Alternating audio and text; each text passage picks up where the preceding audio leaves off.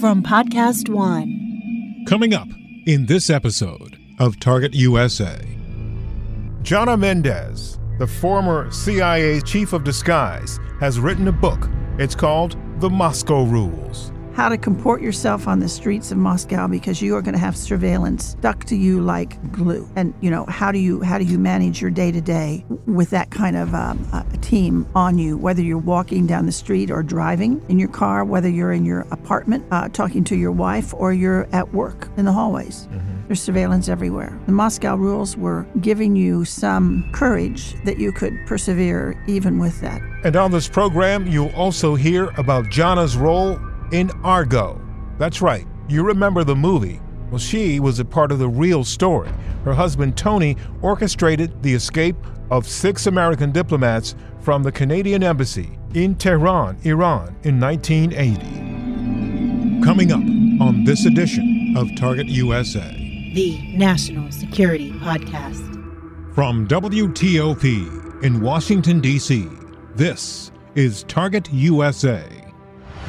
Russia could render huge harm to this country. North Korea's secret missile capable of reaching the whole of the United States. Dangerous terrorist. DC is repeatedly mentioned as someplace they would like to seek an attack. Cyber criminals. Decryption successful.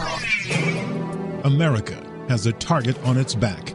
And on this program, we investigate the threats, the people behind them, the agencies fighting them, and the impact on you. This is Target USA, the National Security Podcast. I'm JJ Green. If you've ever seen any James Bond movie, you know there is a character called Q in the movie. And Q essentially stands for Quartermaster. He's the person that supplies all of the cool gadgets that Bond uses to make his daring escapes and to support his activities. Well, the CIA has its own. And on this program, we talk to the former chief of disguise. Her name is Jonna Mendez. I was representing the CIA at one point. Um, I was chief of disguise. You say that so matter of factly, but um, there's nothing matter of fact about what you did. Would you tell us, just briefly, characterize what it was that that title and that job included? Uh, being chief of disguise meant that you were responsible for a staff that was scattered around the world. Um, it was composed of two pieces. One was operational, that means people that were in the field working with our materials and the case officers. And the other piece, smaller but just as important, was the R&D part of our program, the research and development piece that uh, brought our materials and our technologies forward, always trying to create a, a better product. What were some of the products that you created? What is a disguise product? Um, well, the hair goods that we worked with would be a product. We could use um, we could use genuine hair, which looked beautiful, but it was the same issue of, of keeping it up, of taking care of it. If you walked in the rain in a real hair wig, it would look like you'd been in the shower. Um, so there was that, and then there were all kinds of artificial uh, replicas of real hair. Some of them more more realistic than others. Uh, Kanekalon was one that you could walk in the rain and shake your head, and just like your dog, you'd look you'd look just like you looked before it rained. Mm-hmm. Um, but Kanekalon, if you looked at it under various uh, light sources, might uh, look look um, alarming. Mm-hmm. It might look like you had a, a, a glowing orb on your head. So you had to be very careful where that was going to be used. We were always looking for for uh, hair goods that would that would act just like normal hair in in many circumstances. As far as uh, we made overhead masks, those were what what are commonly referred to as stunt double masks mm-hmm. out in LA. Those were made from latex. They didn't animate. They didn't move. They weren't meant to move. They were just meant to change a person's ethnicity or gender um, from a distance. Mm-hmm. They were very effective. They were very uncomfortable. You couldn't wear them in a hot climate in a in a really um, humid environment, you would just think you were going to melt. Maybe you were. Yeah. So we were always looking at materials for our masks to see where we could take it. Could we find something that that animated? Um, could we find something that breathed? Could we find something that we could finish in a way that it would have that translucent look that that skin has? Yeah. Reflect right, reflect light the same way. So, based on the circumstances under which we met, I'm assuming you achieved that quite spectacularly with that particular mask that you were hoping to achieve. Is, is that correct? Tell us, tell us, tell our audience about that story. The the mask that does move. Um, you know, we weren't talking about masks at all for many, many years. It was actually about a year ago that we were able to discuss mask technology. Kind of funny because everyone always assumed we had masks, but we could just never address it. Um, getting a mask to animate is critical because if it if it doesn't animate, there are very few uses for it. But if you can get a mask that you can interact with other people wearing it, um, the door is just wide open. So our technology came from Hollywood. It came from uh, some special effects people, some makeup people who had done a lot of work on materials. Uh, there was a little bit of cyber involved in, in that you would um, you could scan a person 360 degrees. Wow. So you didn't need the actual person sitting in your uh, in your lab for hours and hours. You could you could work on a, a, a replica of that person. Um, so when we started producing, when we started having a production run, that's a dis, that's a disarming term. Uh, a, a production run meant maybe one a week, but when we started producing them, um, I got the first one. I was chief of disguise at the time, so they made for me an African American male face. Wow. Looked good. It looked very good.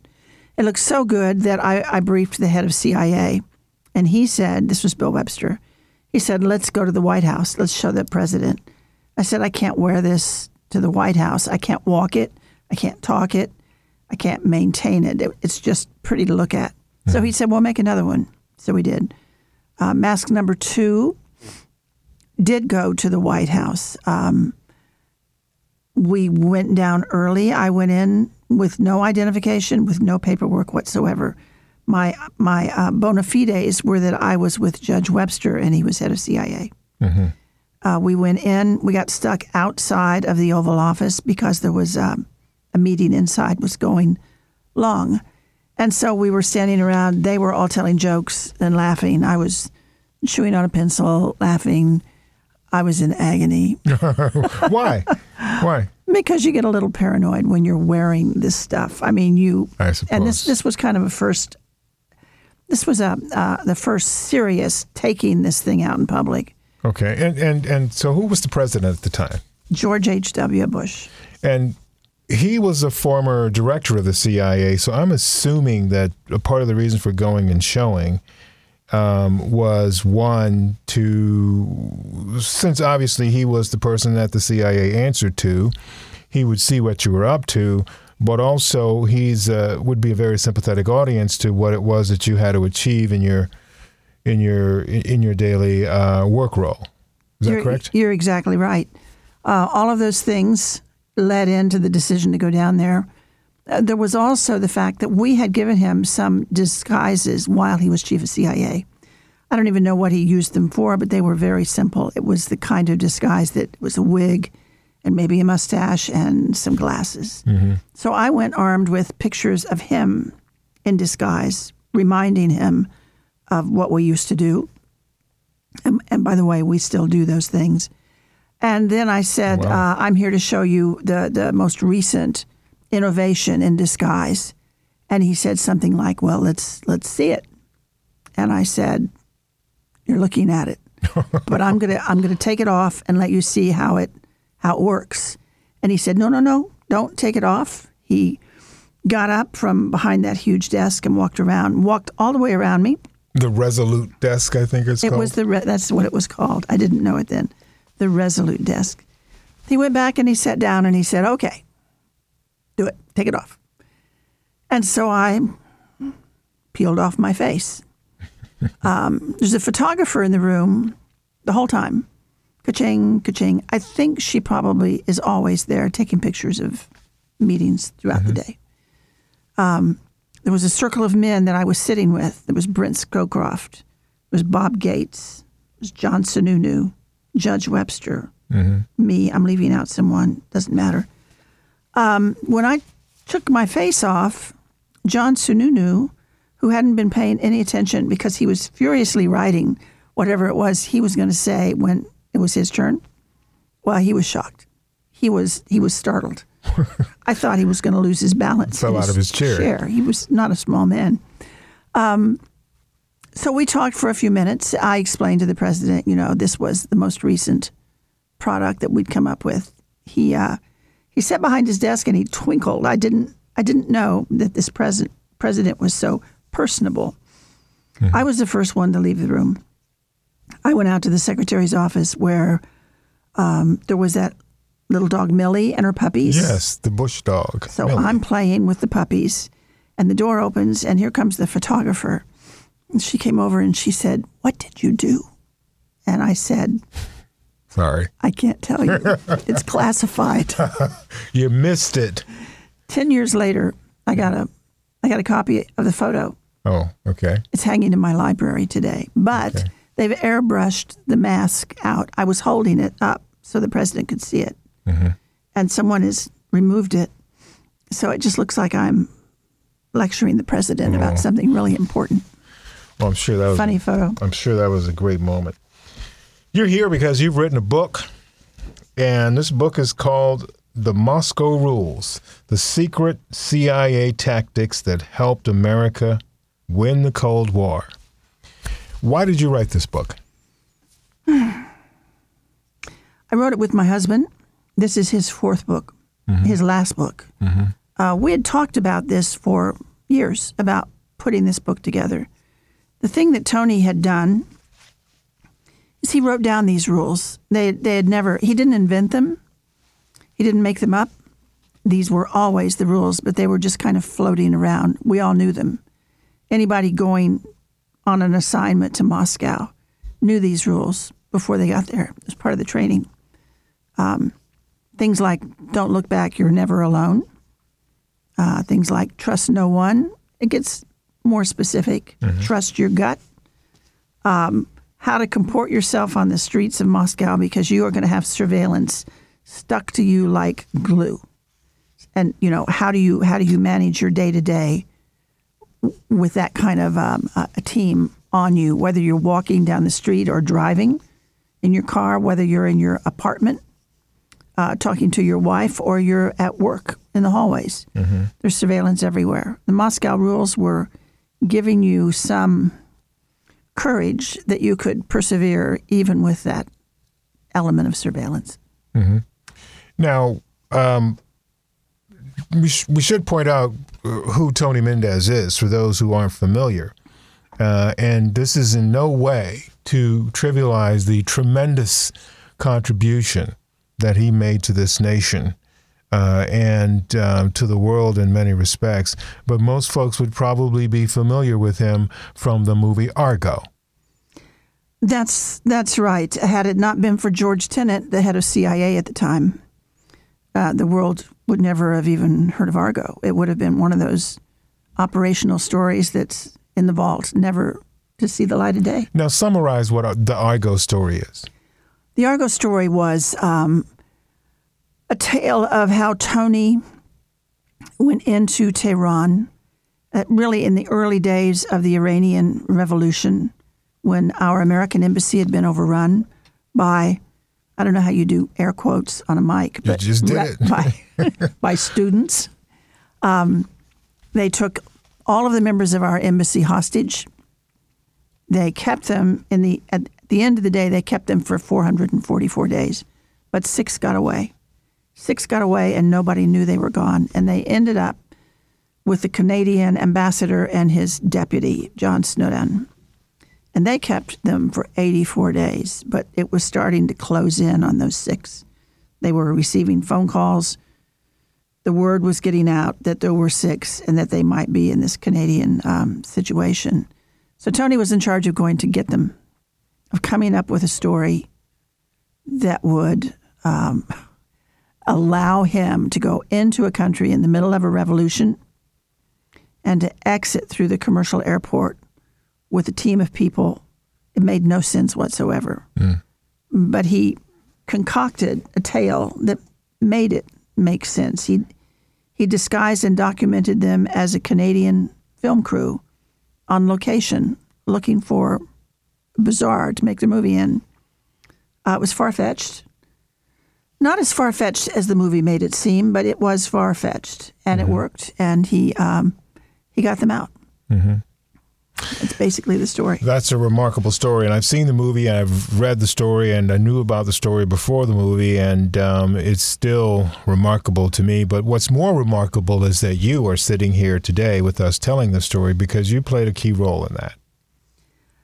I don't know. I I was I was back at headquarters. I, I didn't I didn't take a step out of the door. There was a small group of us that knew what was going on.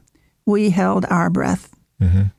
This thing could have come undone at any moment, but it was the best approach they could come up with. It was such an odd cover to use Hollywood as a cover. I don't think any intelligence officer had done that before, and so no one was looking for it. Um, it was a cover that these six hostages, who were scared to death, and they were not intelligence officers, could could wrap their arms around in the couple of days training he gave them, so that they could, if they were challenged in the airport, they could they could meet that challenge. They could the script writer could talk about the script, the location um, transportation manager could talk about you know what they were bringing in to make this movie. Everyone had their story. They were good to go with it. They performed brilliantly, and we still see them today. My husband passed in January. And I'm so sorry about that. Thank you. True treasure for this nation. Thank you. Well, out of six of them, we had two at the celebration. Two, I believe, are still in Africa. The other two are in um, in Washington State. We heard from everyone, but over the years, we we've seen them again and again and again, and we get these lovely notes thanking him for saving their lives all the time. Yeah. That is amazing, an amazing story, and I'm so grateful that you're here sharing it with us. And back to this book, why do you think this book is so important now? Because I believe it is, and when you look at it, when you just thumb through the book, uh, and actually sitting down to read it, I'm sure it's one one of those books that you cannot put down. Just came out on the 21st of May. Is that correct? Twenty first, yes. And um, what what's what's the what's the part of this book that you most uh, liked or enjoyed uh, writing about? Uh, for me, what I liked being able to do is pull some of these stories forward that involved our office, the Office of Technical Service, which was always compared to the Q in James Bond. we were the gadget people. We would, if we didn't have it, we'd make it. We'd invent it. We'd, but we'd we'd give you a tool to let you get your job done. Part of the book is about some of the incredible people that we worked with, who did amazing things. One of the one of the chapters is called "Genius is where you find it." We found genius more times than than uh, than you would expect. We had people working with us who went on to do remarkable things. We had a man who who worked with us in, in terms of batteries. He spent a lifetime working in batteries, but he ended up being one of the main people who helped save the Hubble telescope when it was on its deathbed. Hmm. And it was an issue of batteries, among other things. And George Methley was was part of that team that kept it going. Uh, there was a uh, there was another man named Paul Howe who designed um, a tiny, tiny film camera that was my account for many, many years. A camera so small you could put it in a, a writing pen, you could put it in a lipstick, you could put it in anything. You could also sit at your desk and very quietly with one hand uh, photograph secret documents. Um, at the end of the Cold War, the general consensus was that that tiny camera had collected more significant intelligence than any of our satellite systems. Oh my gosh. Satellite systems show you what's in place, what's there, what's going on right now, which was interesting. But what we really wanted to know was what what are their plans and intentions? What are they going to do?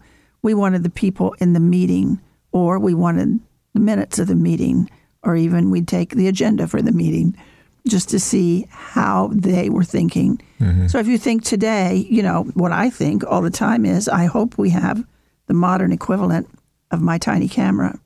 I hope we have it in somebody's pocket. I hope that they are inside of the North Korean planning meetings. I hope we have somebody in the Politburo with one of my tiny cameras so that we can see what's what's being developed, what's coming next. So, do you think they are in these places? I know that's a really difficult question for you, a former chief of disguise, to answer. Well, first of all, I can't know because I'm not there, but I have an interesting historical perspective. And I would believe that in one form or another, we are able to, to, um, to obtain this information. You know, if you look at the Mueller report, uh, if you just look at um, his team's ability to go inside of the GRU, that's the Soviet military intelligence component, and go, he, he basically, Mueller called out the names of all of the GRU officers that were working on the hacking. He called out their names, he called out their code names and there are other code names. He could basically tell you who was sitting next to who was sitting next to who. When they can get down today to that granular level of detail in something like the Mueller report, I believe that we could probably suss out a little bit more information. Now, this is a fantastic book, um, but you know, and and it's it's about a big, heavy topic. It's about some very serious work here, um, and it's about work that it takes a special person or a group of people to perform. And clearly, you know, you were one of those people, uh, being chief of disguise for a number of years at the CIA. But I think an interesting part of this story is how you got to that particular position. And it wasn't necessarily through some kind of pedigree. You had to do some difficult um, you had to do it yourself. You had to get there yourself. you know, nobody just opened the door and said, "Hey, you you've been groomed or prepared for this. Here it is." You had to actually go do something that nobody expected you to do. Well, that's absolutely true. Back in the day when I when I started working for the CIA, um, if you applied as a woman, it really didn't matter what your degree was in. They would put you in that typing pool. If you couldn't type, they probably wouldn't hire you. Most women that I knew professionally started in the typing pool. Then the job was, well, how do you get out of here? You know, what what's where, where's the exit? I went out of this place, and everybody I knew got out of the typing pool. We all went our, our different ways. Um, I was a really good secretary, which probably kept me in the pool longer than I should have. But I, I was the top secretary for this group of a thousand people. And that's a really interesting point, Jonna, is that you were a secretary. oh yeah, And where did you end up? You ended up running the the gadgets unit, okay? And So- that is a remarkable accomplishment. Well, it is, but it's also, I, I have to point out as we go along, it's also indicative of CIA's, mm, Ability to elevate and recognize and elevate talent, maybe? they will let you, they will give you a shot at whatever. And if you can do it, they will let you do it. And you can, that's the way that you can move around in CIA. As a secretary, I was going to leave. I was, there was no work. I was bored. The only way up was if my boss got an assignment and I went with him. That was no good. So I was going to go work at the Smithsonian. They put me instead in a photo course. They knew I was bored and they knew I liked photography. I loved photography. This was flying in airplanes with long lenses and oh, it was it was one of the best days of my life. The first day of those photography courses.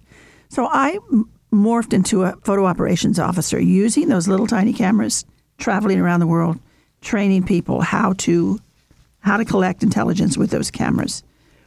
And that was going splendidly. I was in a man's world. I was a woman, but I was every bit as good as the men.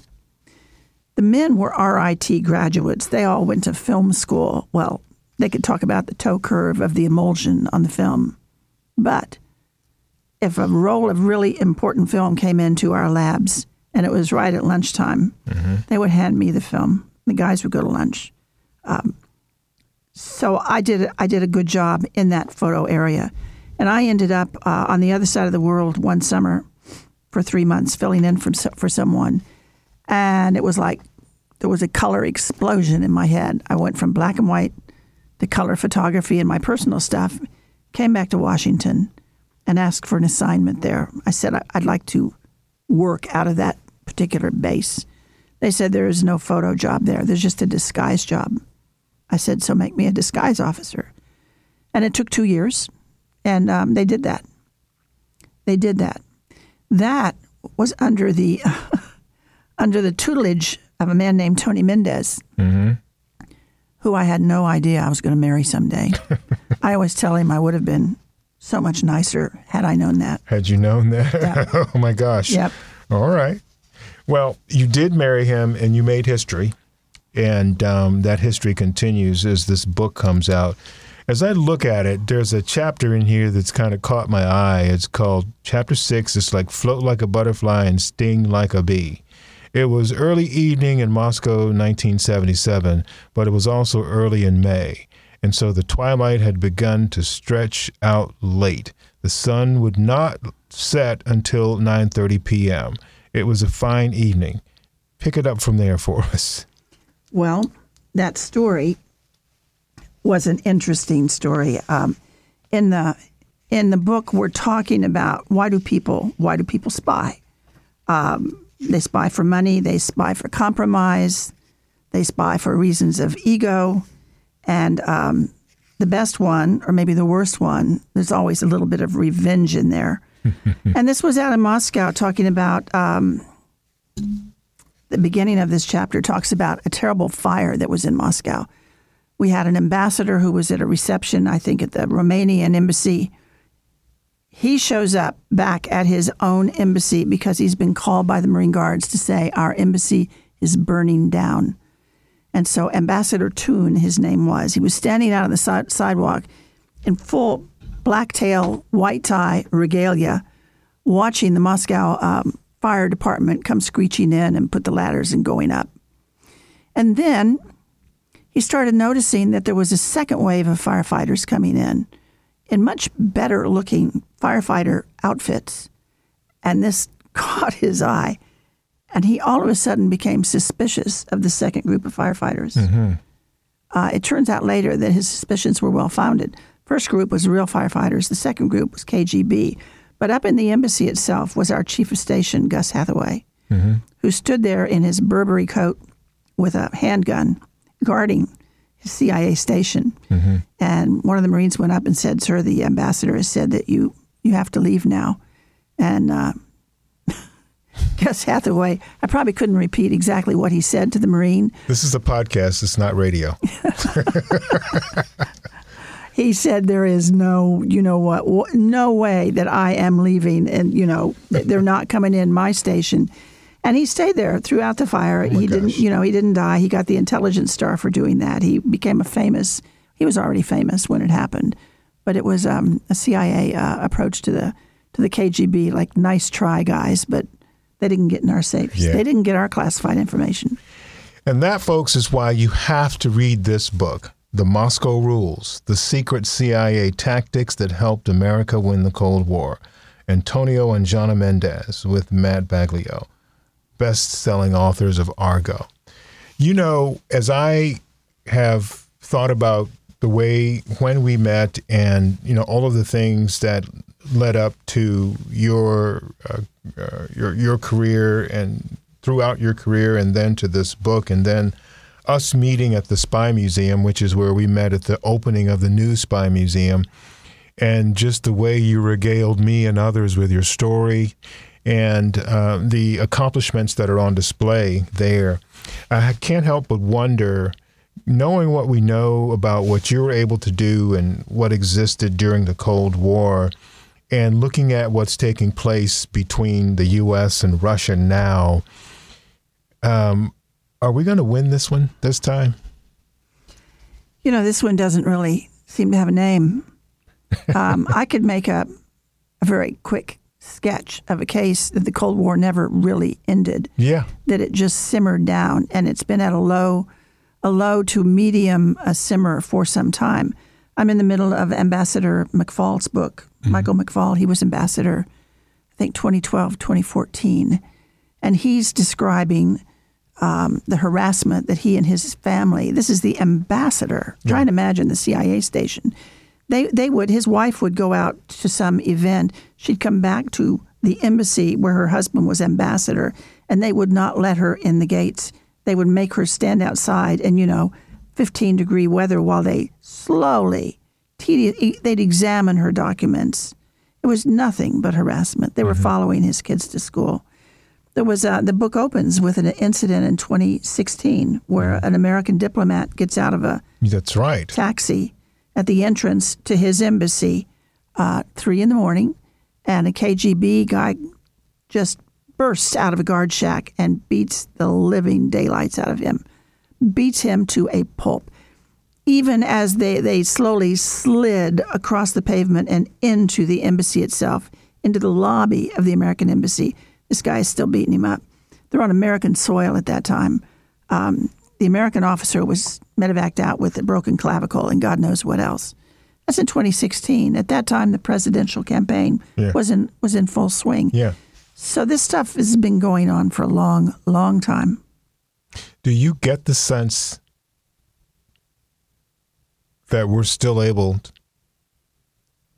to pull this one out, considering, you know, the advantage that you and the folks like you gave us back during the earlier times.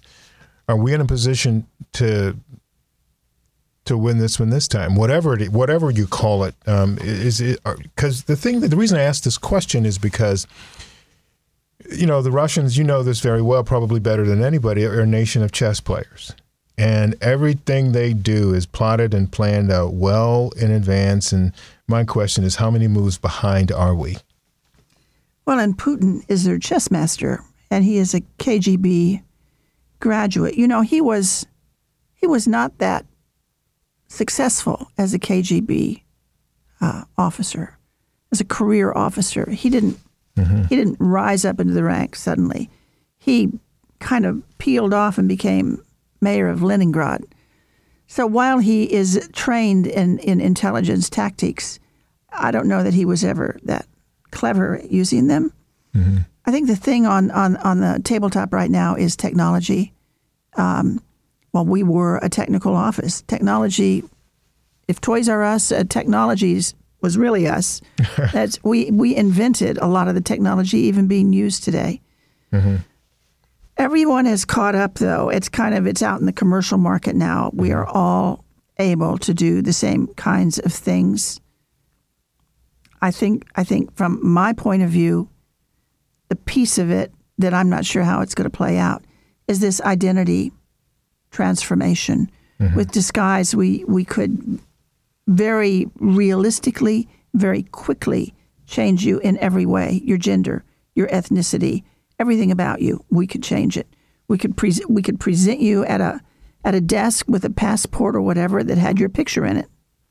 But that's not quite how it's working now. They, they're not so interested in that piece of paper. They're interested in your phone mm-hmm. that you're going to walk up to that desk with, that they can probably query remotely while you're standing there. Mm-hmm. That piece of the identity transformation, I don't know how that works. Uh, I I was in CIA just last Friday, mm-hmm. and we talked very briefly. This is not part of what I need to know anymore, so I have no need to know. But clearly, it's a it's a huge problem, and and that's where a lot of the energy is going. That's where some of the solutions lie. I believe that um, that every time we see technology that be, that is an obstacle to us, we have always been able to turn it around and use it offensively. Uh, we have some very very clever people working there. I have to believe that um, that We'll find a way. they'll find a way. Jonna Mendez, you are tremendous. This book is tremendous as well. Um, anything about this book that I haven't asked you about that you think is important that you'd like to share before we end up? Uh, we wanted to tell the stories. We wanted to get the rules out on paper. We wanted to call out some of our old colleagues. Uh, and those things have all been accomplished in the book.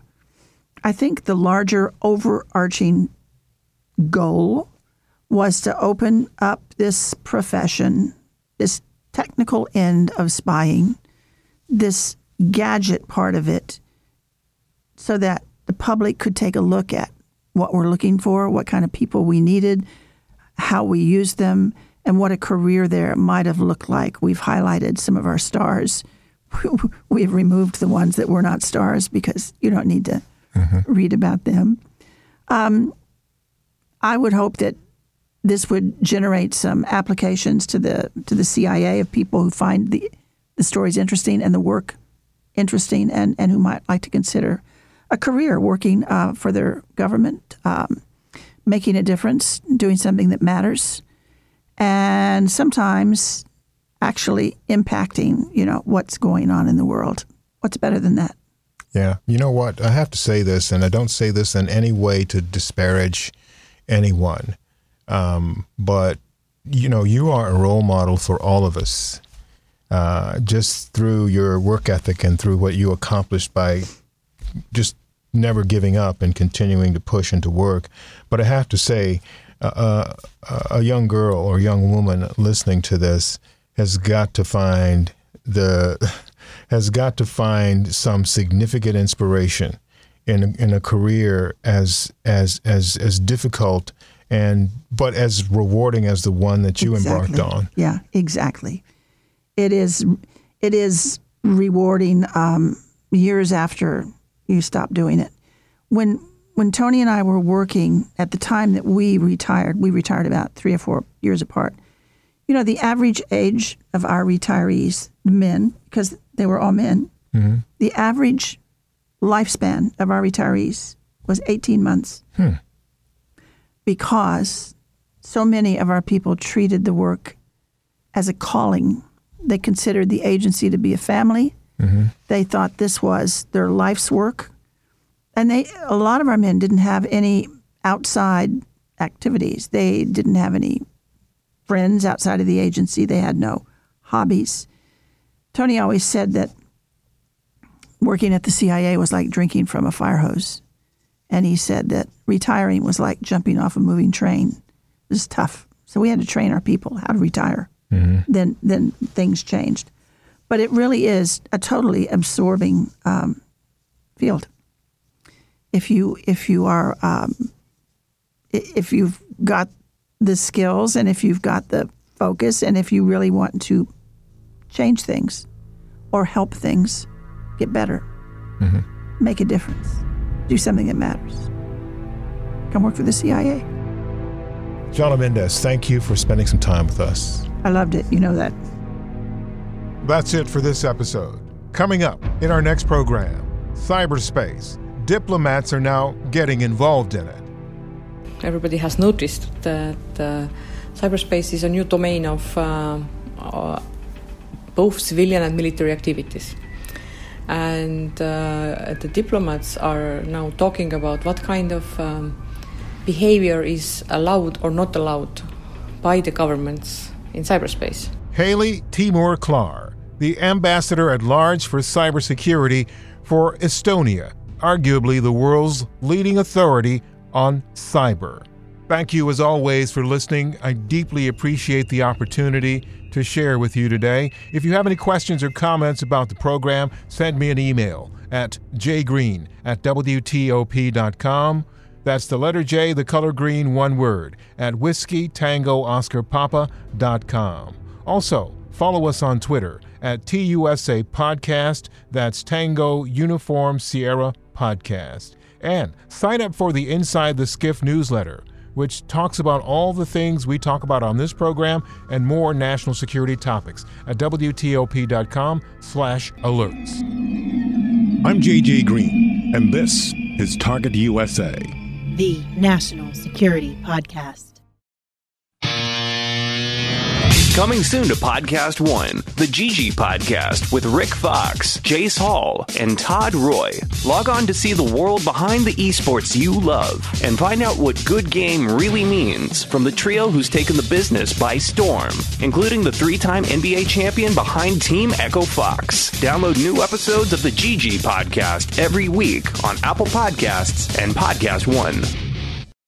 Now, stay tuned for the latest headlines from the Associated Press.